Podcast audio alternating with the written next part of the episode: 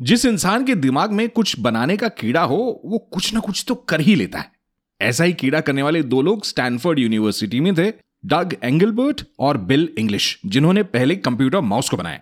Obviously ये mouse बड़ा basic type का ही था और वुड से बनाया गया था, लकड़ी से। माउस के नीचे दो व्हील्स थे for up and down and sideways movement और ऊपर सिर्फ़ एक बटन था। इस डिवाइस के पीछे से निकलने वाली वायर को देखकर इसका नाम माउस रखा गया। इस माउस को दुनिया के सामने लाया गया 1968 में at the fall joint computer conference in San Francisco जहाँ पर माउस के अलावा दूसरी भी टेक्नोलॉजीज़ डिस्प्ले पे थी।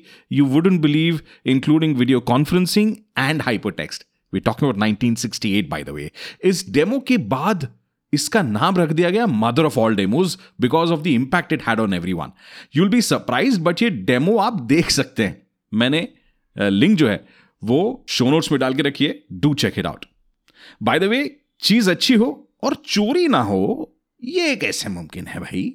जेरोक्स कंपनी ने माउस टेक्नोलॉजी को आगे बढ़ाया।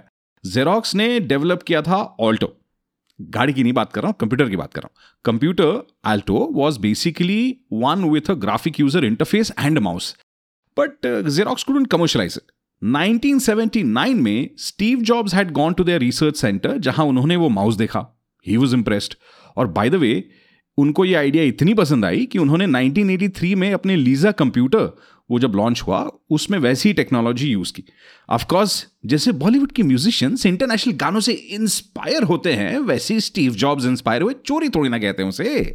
जोक सपाट एप्पल के लीजा कंप्यूटर और मैकिनटॉश की वजह से mouse became a very popular technology modern mouse का जो डिज़ाइन है which has a clickable scroll wheel was popularise by Microsoft उनका एक इंटेली माउस आता था मिड नाइन्टीज में, उसकी वजह से। ऐसे और इंटरेस्टिंग फैक्ट्स जाने हैं तो इंस्टाग्राम पे ब्रेन बिस्किट को फॉलो करो लिंक बायो में है।